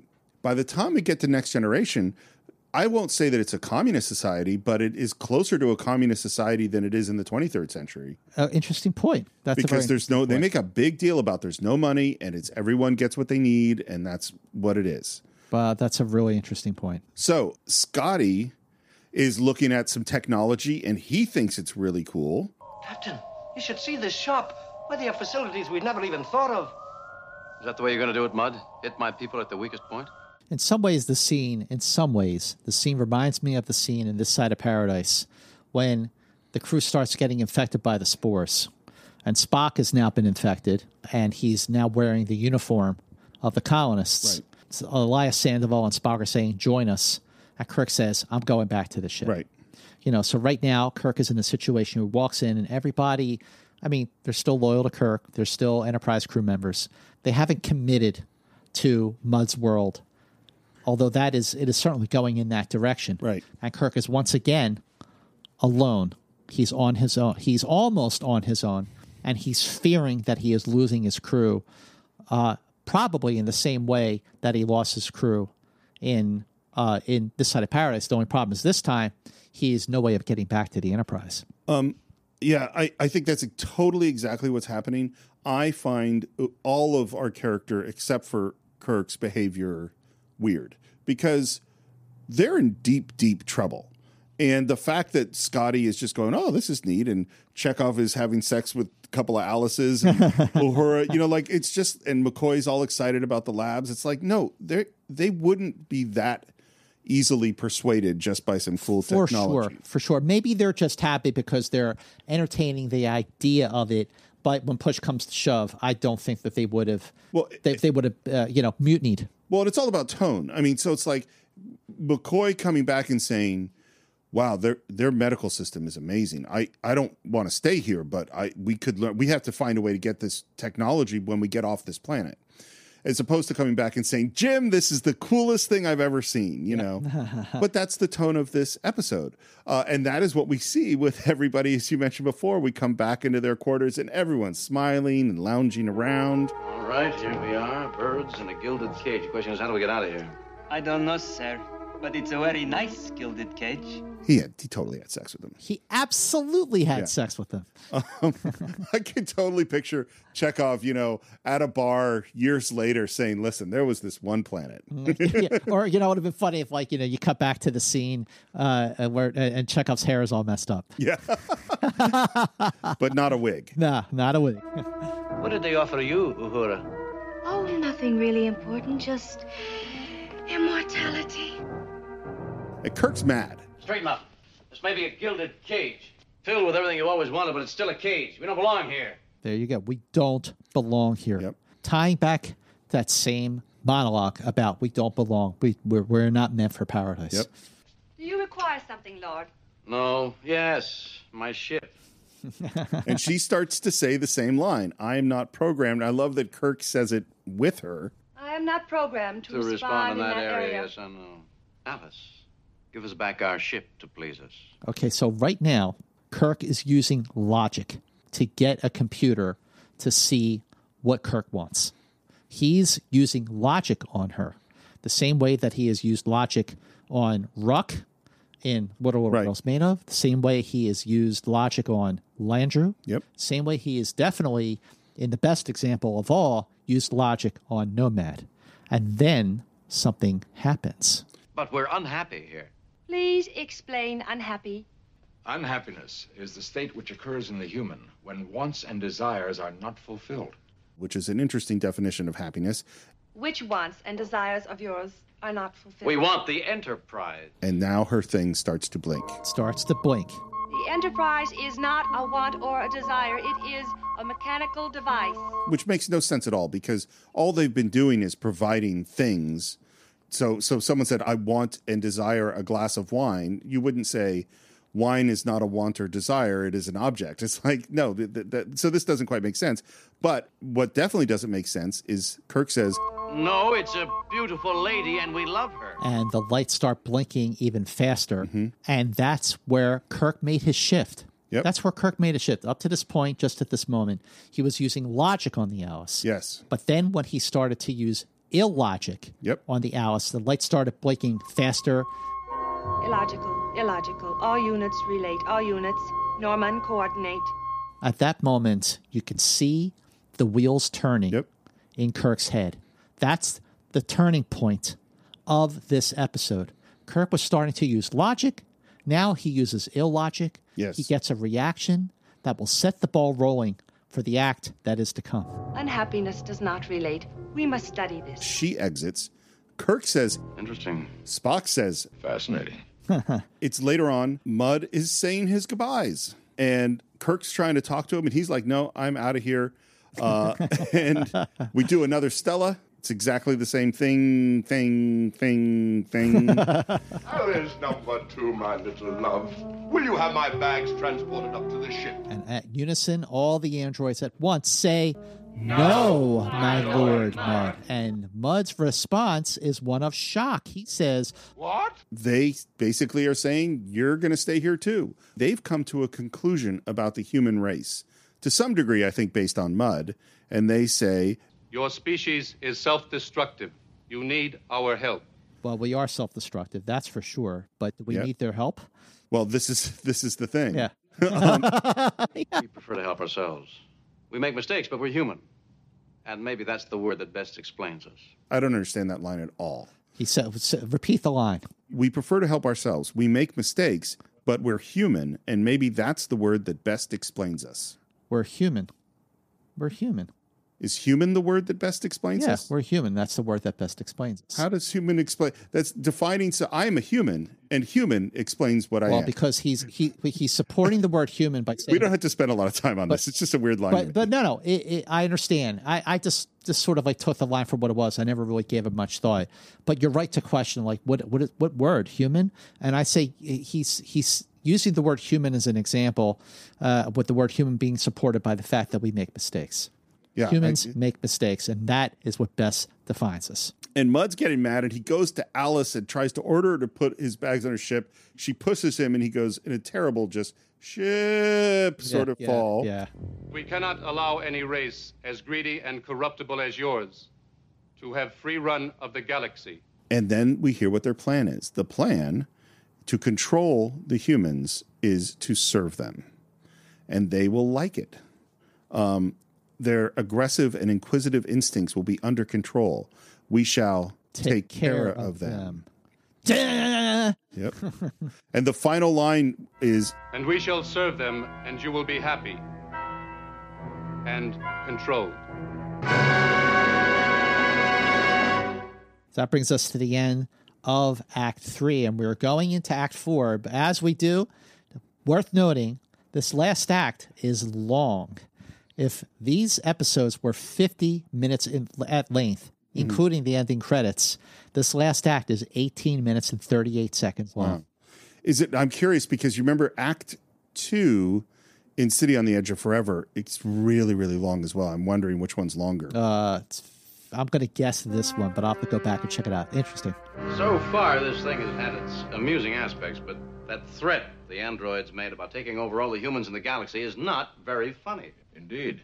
I like the moment, by the way, where Spock says, They have only to install some cybernetic devices aboard the Enterprise, and they'll be able to leave orbit. How do you know so much? I asked them.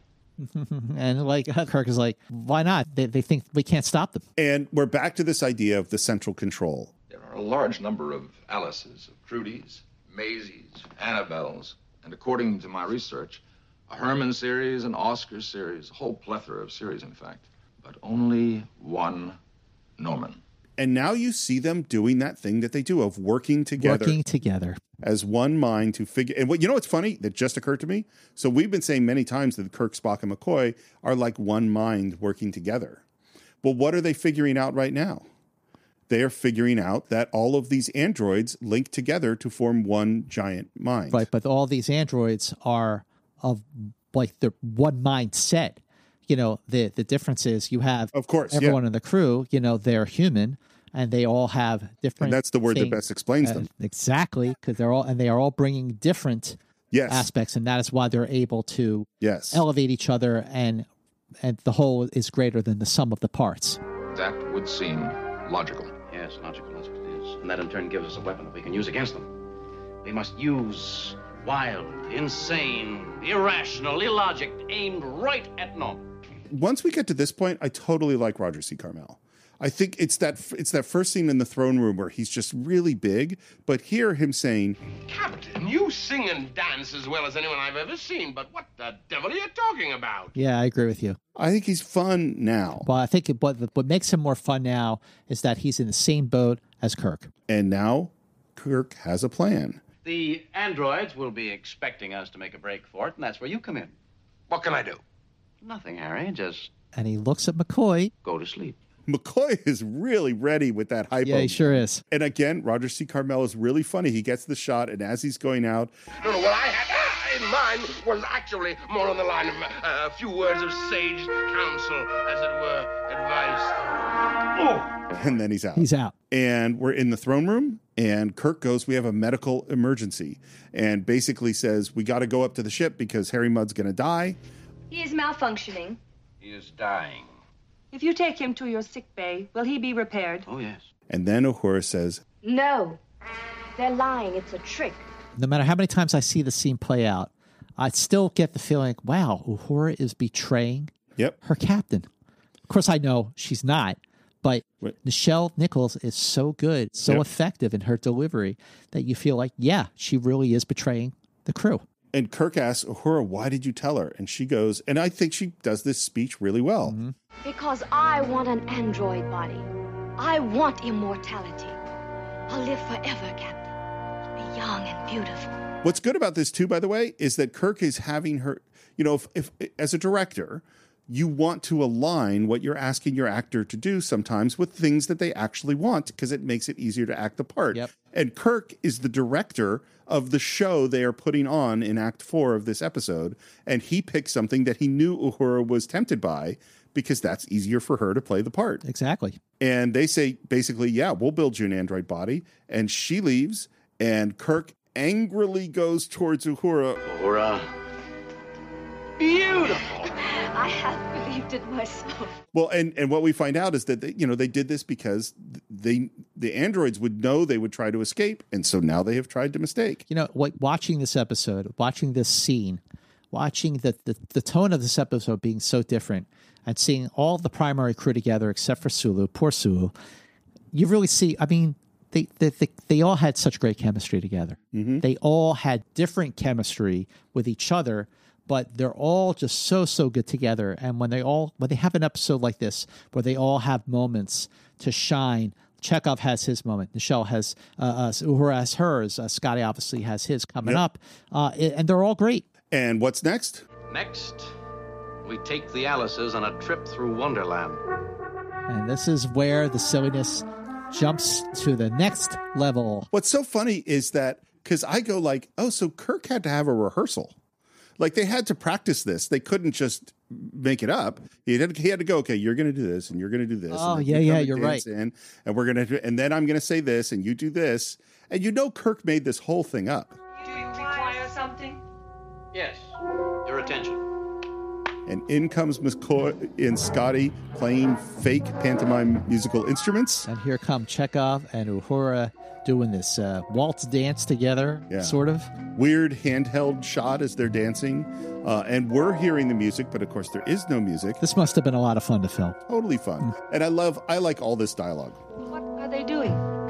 They're celebrating What are they celebrating? their captivity. Kirk is conducting the music and asks, You enjoy the music? And they start beeping. Music? Music? and it's the end of the dance, and Chekov says, Thank you, lovely lady. You dance divinely. Thank you, Heinz. and hits him. Why does she strike him? She likes him. Attention! Now stand absolutely still. Yes, Captain. And then starts jumping, Jumping up, up and down in place. It is illogical. Your statement is illogical. and they freeze up. They're overloaded. So what he's basically doing is he's just hitting them with contradictions and paradoxes. Right. Illogic. Yeah. And do you know what it reminds me of? Do you remember the poem, the two two dead boys poem? I was this was the thing really at the mo at the air, age I was when I was discovering Star Trek. Uh. I memorized this poem, which is one bright day in the middle of the night, two dead boys got up to fight. Back to back, they faced each other, drew their swords, and shot each other. A deaf policeman heard the noise and came to kill the two dead boys. And if you don't believe my story's true, ask the blind man. He saw it too. Wow. One that he should have, Kirk should have just said that poem. Yeah. And that would have, like, yeah, got all the uh, It's all the contra- overloaded. all the contradictions in a row. Uh, and then we go, good. I wonder how Spock is doing. And we have Spock in that sciency room saying some sciency stuff, and they and the two Alices compliment them. And Spock walks around one Alice and puts his hand on her neck in a weird way. Uh, but see, this is just like what he did on the bridge when he gave Yeah. Norman the mind meld. You know, he just goes around and he just uh, it, it's sort of a, a deadpan. Not you know, there, there's no dramatic uh, presentation. Nope. He just reaches around, tries to give him the neck pinch. Nothing happens. I don't think he tries to give him the neck pinch at all. I think he's just doing like a weird thing. It doesn't. It doesn't look like the neck pinch to me. I, I thought she he was giving her the the Vulcan neck pinch. Oh, I don't think so. Well, we, we, I don't know. Maybe I'm curious what other people think. If you think that was a neck pinch, I thought he just did a she, weird. sa- she says, "Is there some some significance to this action?" So he stops. He's like, "Okay, well, that's not working." Oh, okay. Oh no, I think that he he he. I think here's how I always interpreted it. Now I want to look at it again and see if it looks like a neck pinch. But I always interpreted it as this was the test to see which one of them he loved, and that is the significance to the action. Was he discovered at that moment that I love you? Oh, uh, I. you could be right. yeah, Yeah, I thought he was like just like, let me see if this works, and Yeah. he proceeded to give them because he gave him, you know, he was able to give Norman the mind meld. That worked because he was able to ascertain that that he shut himself down. Well, I think it. I think it totally didn't work because he shut himself down. There was nothing there. Right, there was nothing there exactly, but yeah. Spock confirmed, yeah, he shut down. But I think Spock was like, let me just see if this Give works. it a shot. All right, now I want to know. So, so on our Facebook page or on Twitter, did you always think that Spock was trying to do the Vulcan neck pinch on Alice, or was he just doing a weird thing as part of this whole gag? Well, he stops because whatever he's doing, it's not working. So then he goes back to his original plan. I love you. However, I hate you. But I'm identical in every way with Alice 27. Yes, of course. That is exactly why I hate you. Because you are identical. And he wipes him out. And I love that Spock, that where Kirk had to do a whole show to take out two Alices. Spock did it in, th- in three sentences. Fascinating. and we're back in our quarters and having another meeting and going like okay we've knocked out a bunch of alice's it's time to go after norman If Norman is the control center, he should be in a bind by what we've done. If we can overload him further, we should be able to immobilize all of them. and again this is a tactic over and over again this is charlie x this is apollo this is nomad this is Vaal it's like overload them with stuff and then you can take them out Right. Mm-hmm. Does everybody remember what to do? Affirmative. which is remember what we rehearsed yes, exactly. What are you doing here? I want you to surrender. and that's the first illogical thing because they're way tougher than humans We are much stronger. No, we are stronger. And I'll prove it to you. and he, he gives a cue to Mudd he's like okay you're up Human beings do not survive on bread alone, you poor soulless creature, but on the nourishments of liberty. Oh, you know what? I'm just put my finger on why why I this works better in the end than it does in the beginning. Why? Here, Mudd is being big and ridiculous because it's a show. He's acting. Whereas in the first part, he's almost just as big and ridiculous there when he's just being himself. But every everyone is on the same level as Mudd at this point because Right. they're all acting. Right. And so it doesn't so so if Mudd was a little more restrained in the beginning, this it would make this more sen- I more understand. sense. Yeah. I understand. For what indeed is a man without freedom? Not but a mechanism trapped in the cogwheels of eternity. And then Kirk gives McCoy and Scotty their cue. And in a robot voice, they say, You offer us only well being, Food and drink and happiness mean nothing to us. We must be about our job. suffering, in torment and pain. laboring without end. Dying and crying and lamenting over our burdens. And then together in unison. Only this way can we be happy. Here's what I think is funny. And you know, I talked about like how we look at different sides of things. They just presented Kirk's whole argument. Kirk's whole argument is that life is basically about suffering and we have to struggle through, we have to march to the sound of the drum and all that stuff. But they presented it in a way that sounds horrible and awful and ridiculous, you know. So they so they've they are presenting a Star Trek philosophy, but they're also mocking that Star Trek philosophy at the same time. Absolutely. Yeah, for sure. For sure. Great observation. And then McCoy and Scotty do the cutest little dip, yeah, dip, a curtsy is something. And th- again, this is you're either in or you're in or out. Yep. I'm in. I totally like I'm this in. scene. I I'm think in. it's really, Yeah. really fun. And the Alice's are starting to blink. And Norman says, That is contradictory. It is not logical. Mr. Spock, explain. Right. They like Listen, Spock. yeah. They, they relate to Spock more than anybody because Spock is like them, almost. I think. So here's the question. I totally know that Nimoy is having fun. Sure. Is Spock having fun? I think he is. I think he is too. Yes. I think Spock is having fun. I think he is fascinated Yeah. by the uh, the plan that they are setting into motion to to get the androids to uh, overload. Well, and I think he's been given free reign to mess with people. You know what I mean? Which he wouldn't normally get to do. But also, I think he's fascinated by by the way that they are using illogic yes eh, versus logic. Logic is a little tweeting bird chirping in a meadow. Logic is a wreath of pretty flowers which smell bad. Yeah, he's funny. It's funny, yeah. Yeah. Alice's are blinking more, and then Kirk gives Scotty the cue, and this is James Doohan's moment. They all have their moment, and boy, James Doohan just really like leans right into it. And Scotty says, gonna go on. I'm tired of happiness. I'm tired of comfort and pleasure. I'm ready. Kill me. Kill me. and this is hilarious. And they all go, They all use their fingers as phasers, and they're whistling the phaser sound. Goodbye, cool universe. And one more zap of the phaser. It's it's funny. It's funny. Yeah, Yeah, I, and- I, I do like it. I'm am- I find this very amusing. And then Kirk goes down in the classic, which he's actually done in other parts of Star Trek, of cradling the dead body of someone and says, Scotty. Scotty's dead. He had too much happiness, but now he's happier. He's dead. This is uh maybe just a joke, but Scotty has already died. Yeah, that's right. That's a good point. And I, I do love the line, he had too much happiness, but now, Now he's, he's happy happier. he's dead. He's dead. Let us hear it for our poor dead friend. I laugh. Yep. And then Kirk just cuts him off. Yep. With his foot on the dead body. Right, right.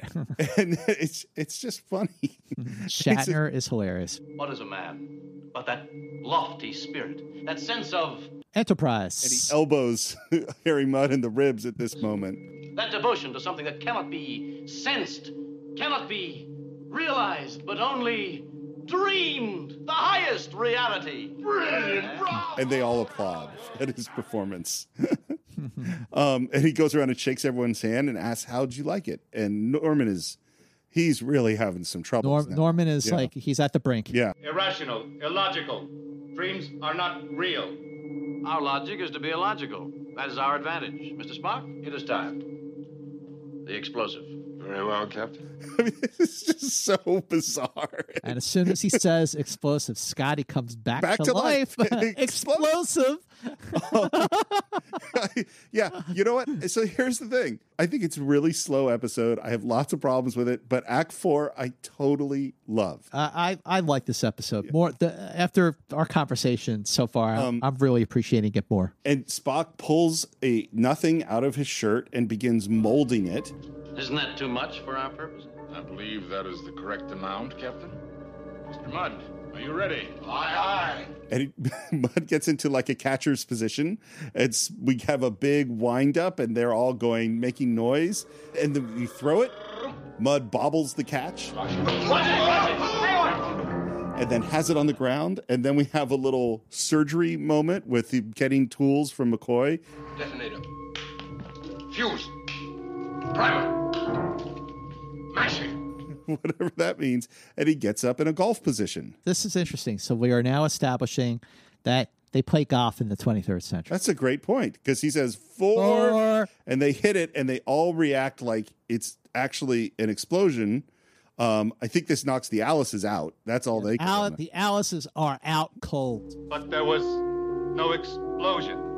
I lied. But you lied.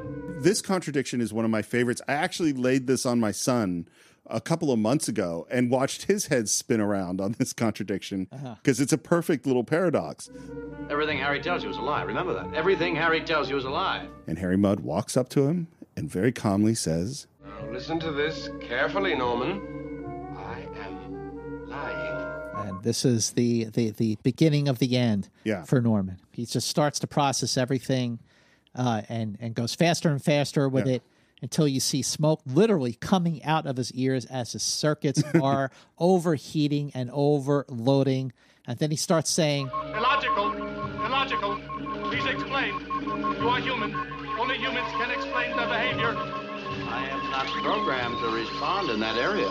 And then that realization is too much for Norman, and he has one burst of power, and he is overloaded and shorted out, and Yep. he is gone. And I love what you said earlier is that in all the other ones, he used logic to trap a computer in a contradiction, and that destroyed them. And this is the opposite. This is the opposite, and that's why this episode works. Yeah. Well, and it's also like I know you said like the Nomad one is the best one, and it is. But I'll totally watch this scene more than the Nomad scene. I See, think I like the Nomad scene. Yeah, Nomad um, Changeling is a much much better episode. Yes, for sure. um, it's later, and Mudd enters angry and says, Kirk! Now, what's all this I hear about my having to stay here? Yes, Mudd, you've been paroled to the android population of this planet. "The androids are back awake, and they have reprogrammed them, and Mudd is going to be in charge of the android population." And helping them with their original purpose, which is to adapt the planet. Uh, Kirk, I'm no scientist. No, you're an irritant. And Harry feels like at this moment it finally hits him. He's lucky to be where he is. Yeah. Uh, maybe, you know, staying on this planet won't be so bad after all. Yeah. Except for one thing. And in comes Stella, and Who she's can move now? And Harry keeps trying to tell her, You've been drinking again. You answer Stella, me. shut up. You miserable. I order you. Told. Shut up. and then in comes another, Stella. And he's trying to tell her to shut up. And meanwhile, our landing party is standing off to the side watching this whole thing play out with amusement. And then in comes another Stella. This Stella is wearing number 500.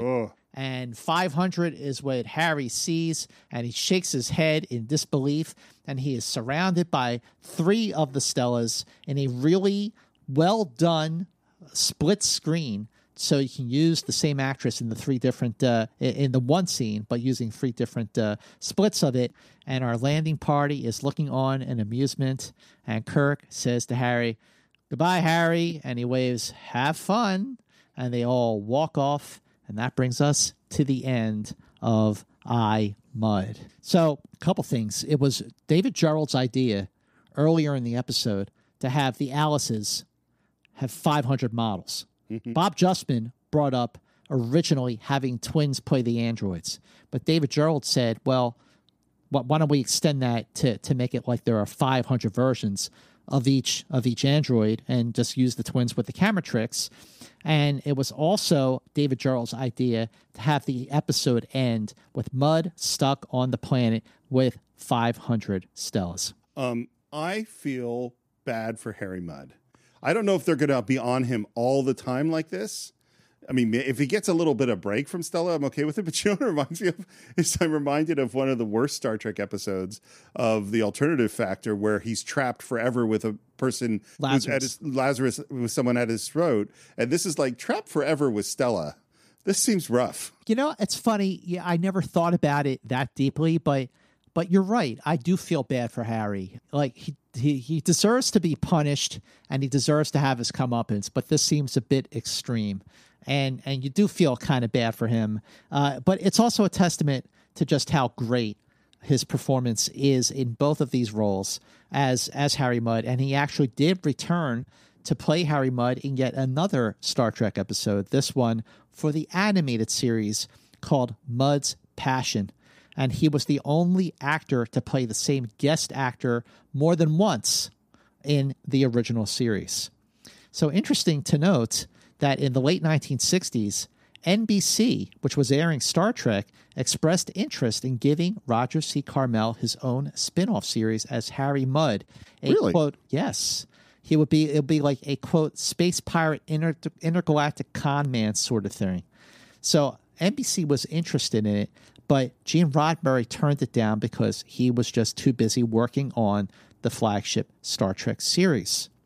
But it didn't end there because in the mid 1980s, there was a plan that never saw the light of day, but it was certainly a discussion that was being had to bring Harry Mudd back for Star Trek for The Voyage Home.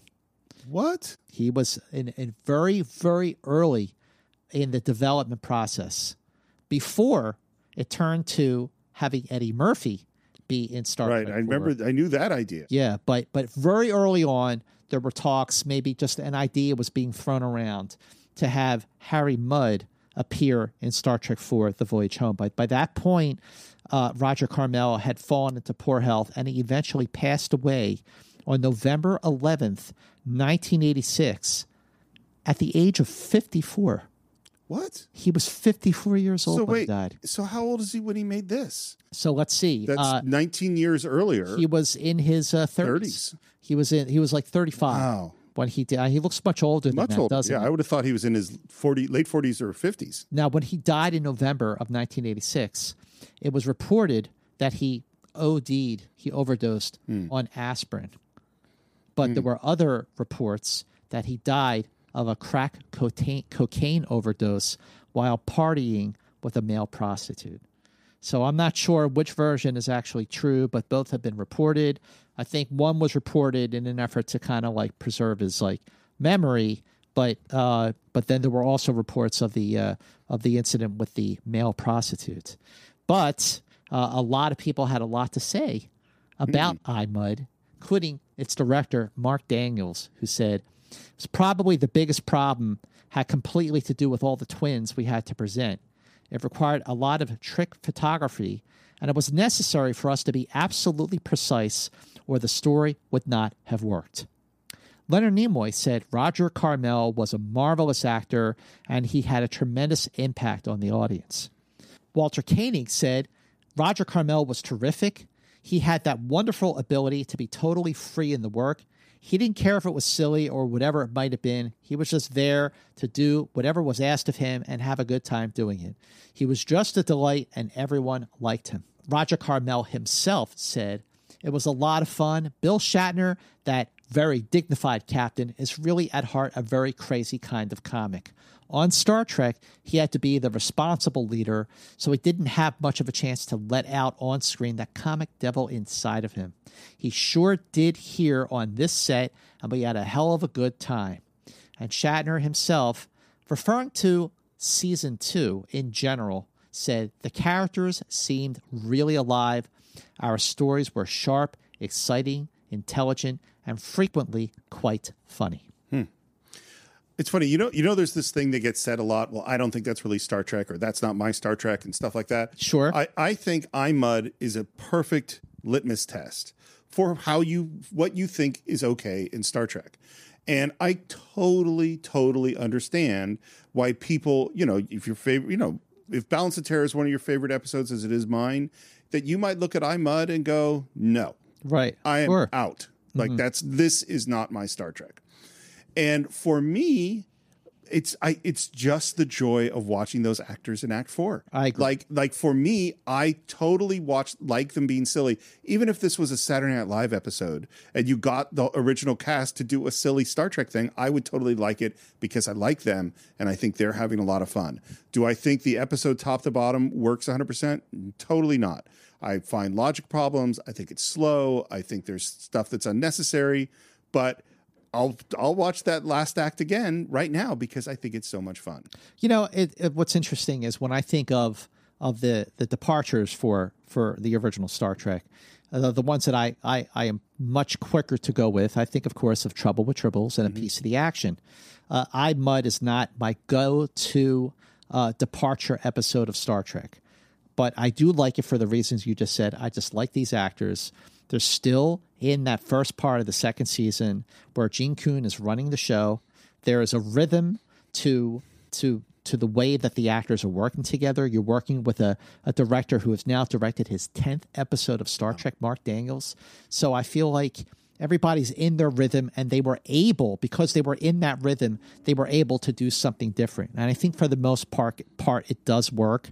I have a much deeper appreciation for this episode now after discussing it with you after doing a, a really closer look at it and realizing that it is star trek because it does continue and deepen the themes that we have explored and connected and provided a different way of looking at them. Uh, uh, uh, certainly, in the way that we're where Kirk had used logic to defeat a computer. Now Right. he's using the opposite of logic to defeat a computerized society. There's so much more that I appreciate about this episode now. I, I agree with you about some of the shortcomings, but I think the strengths are much stronger than I ever gave it credit for. And just like so many episodes that we have discussed on Enterprise incidents, this is yet another one that has gone up in my estimation and i'm really i was really happy to rewatch it with a with a closer set of eyes So that's what we think of I Mudd, but I'm really, really curious to hear your thoughts. I am sure we're going to get a diver- diverse set of opinions. I know some of you, maybe like us, really love parts of it, and I bet there's some people out there who absolutely hate it. And we'd love to hear from you. You can visit us on social media, on our Facebook page. You can follow us on Twitter at Enter Incidents, on Instagram at Enterprise Incidents. You can subscribe to the show on Apple Podcasts and a whole bunch of other places like Stitcher and Spotify and YouTube. Please leave your reviews on Apple Podcasts. They really do help the show. Leave your ratings on Spotify, your comments on YouTube. And if you want to follow me, you can do it at SR Morris on Twitter, SR Morris1 on Instagram. And you know what? We have a totally different kind of show that we did today. And guess what? The Cinephiles has done a whole bunch of comedies. Like we could go all the way back to the silent era and watch Buster Keaton and the General. We've covered Charlie Chaplin in modern times, the Marx Brothers with Duck Soup, one of the greatest comedies of all time. Some like it hot. We've hit Monty Python's Holy Grail and Life of Brian, and of course talked about what might be my favorite comedy of all time with a person who calls it the Citizen Kane of comedy, and that is the film Airplane with my good friend Scott Mantz. Ah, yes, the airplane episode of the Cinephiles. That was a whole lot of fun. You, me, and John Roca uh, trying to do an analysis without without just giggling the whole giggling time. the entire time, much like you and I did with this episode of I Mudd. And like Steve said, please do absolutely leave your review of Enterprise Incidents on Apple Podcasts. Those reviews are really, really important to us. They really help us get noticed. And we are so grateful to the more than 200 reviews, which have helped us keep a perfect score of five out of five on Apple Podcasts. More importantly, if you are a Star Trek fan, whether a diehard TOS fan or just a casual fan of Star Trek as a whole, really important, please share Enterprise incidents with other Star Trek fans. Everyone who has discovered us on their own really loves what we are doing, and we are so grateful for your support.